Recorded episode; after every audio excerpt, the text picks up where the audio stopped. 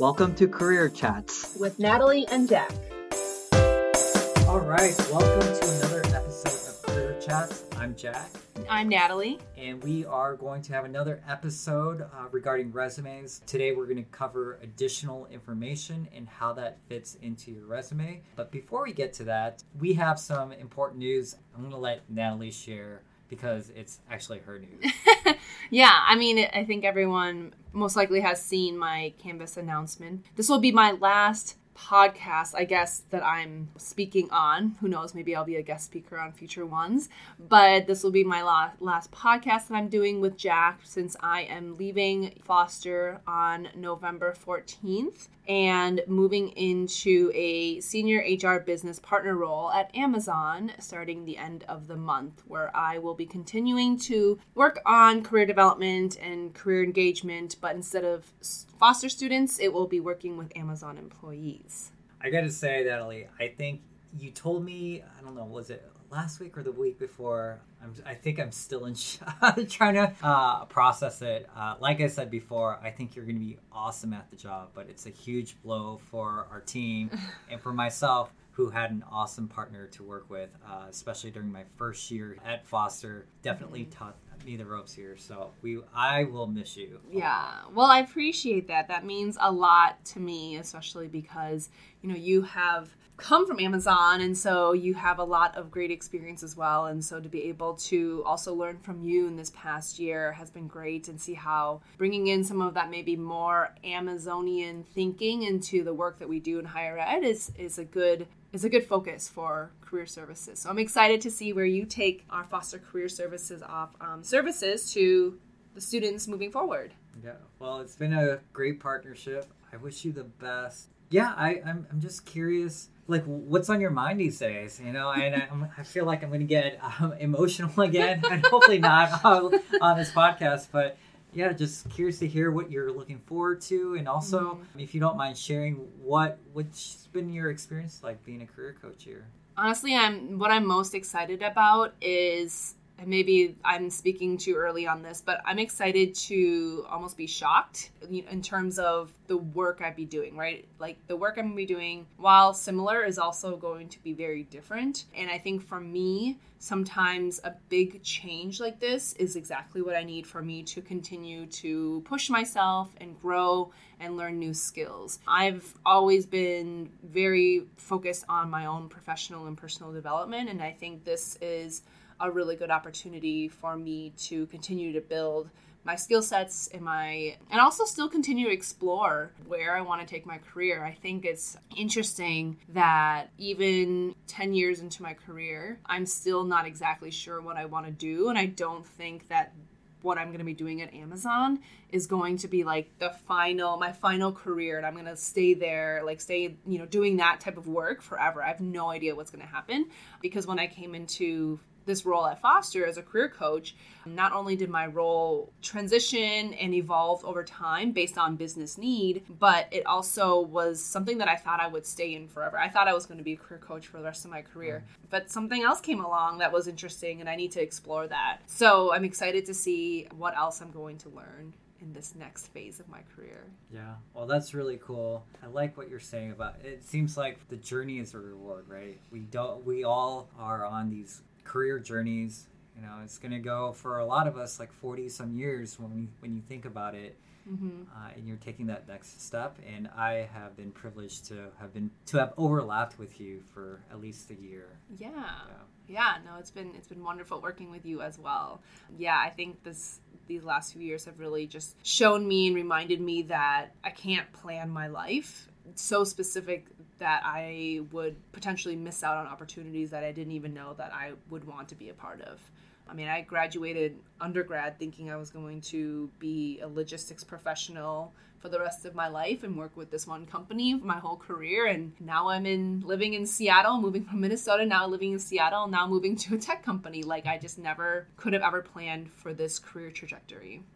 So it seems appropriate to me as you're talking about your own career. Through the last several years, you've seen hundreds of students and you've helped them uh, with their career plans. Do you have any kind of final wise nugget of advice that you want to share here on this podcast before you head out? Yeah, I mean, I don't know if it's wise or necessarily original, but aside from like the tactical career coaching or career skills that I teach uh, students, I think the one advice for anyone in the job search is to be patient with the process. Kind of going back to you might have an idea of what you're supposed to be doing or where you're supposed to be at or you know when when you're supposed to get a certain job, but I think sometimes that puts when you have such a like a rigid plan, you put more pressure on yourself to accomplish that and when you don't, it it, it makes you feel bad. It makes you feel like you failed. And so I think it's just being open and being patient in this whole process of career of your career journey and and the career development and the exploration that's going to happen before mm-hmm. you land that job that's going to be the best fit for you. I think that's I think that's really great advice. I think for myself, you know, I've I've been working for 14 years, kind of similar to you of how you didn't know how these different steps will lead you to where you're going next. I never knew that the steps I were I was taking a couple of years into my career and then later working at Amazon would lead to this. So Mm-hmm. I think those are definitely some wise words to share with our students. Yeah. So, having said that, now to go on to the topic at hand of additional information and working that into your resume. It seems somewhat related given given your situation heading out. But uh, yeah, what are your thoughts about in general about the additional information section? Do you think students should have an additional information section in there? And if so, what do they put on there? Yeah. I think first we probably should take a step back and even talk about like what's included in the additional information section, right? Because we know what the edu- there's an education section, an experience section, skills section, maybe there's like a project section, but this additional information section is sort of like a catch-all and oftentimes people will use it to just put in information like last minute information about themselves. And so I think I do think there is value in a section. It doesn't necessarily need to be called additional information, but I do think it, there is value in adding in a section where it, it talks or sheds light on who you are as a professional more than just your work experience and your education and your skill sets. So that can include it could include in, you know, volunteer experience or it could include in maybe awards, it could include interests. So those are all possible things you can include in there. And I think it just depends on what are you comfortable sharing about yourself, but also what are you what what is in your life that's so important or that's very impactful or a big part of who you are that you'd want hiring managers to know about you.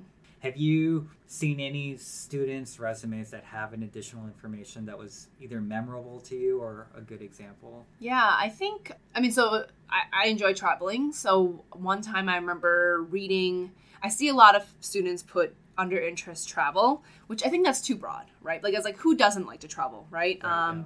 So, but the one that I saw a few years ago was from a master's student who he took it to the next level of traveling and actually mentioned that he took a year off from work, him and his wife took a one year sabbatical and backpacked through Europe and Asia.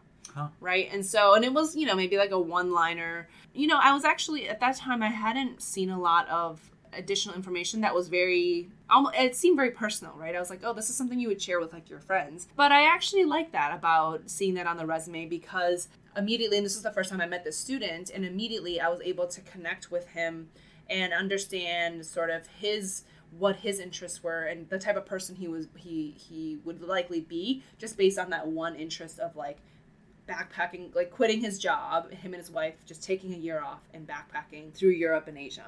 Right. So, did you ask the student more about?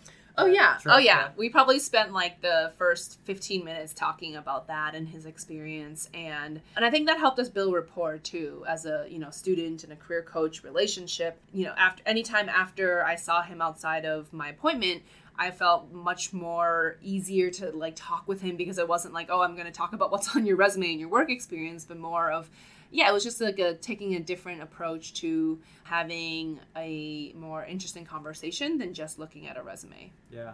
I think it's funny in your example that you shared how you said it helped you build a rapport with that student and Mhm. you talked about it for 15 mi- minutes.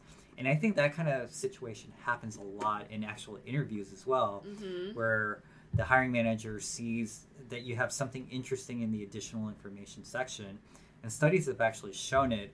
I think there's this one study that showed that one of the biggest factors in determining whether a candidate gets hired or not is whether you have something in common with the with the interviewer. Mm-hmm. And so you could argue maybe that's not fair that's not how things should be done. Mm-hmm. But right now, that is how it's done to some degree. Mhm. And that doesn't mean you should then try to figure out, okay, what would this interviewer be interested in? I'm going to try to put that down. Mm-hmm. But if you are passionate about certain things in life, I think people like to see your passion subjects. Mm-hmm. And it just makes you uh, more human. makes you more authentic, right? Yeah. Yeah. I like what you're saying about like don't try so hard and like try to figure out like oh what interest would be most likely what I most likely Right, have yeah. in common with this person. It's just about it doesn't matter who you're interviewing with. Like you should just be true to who you are and going back to like what what drives you you know or outside of school outside of work like what really makes you what are you passionate about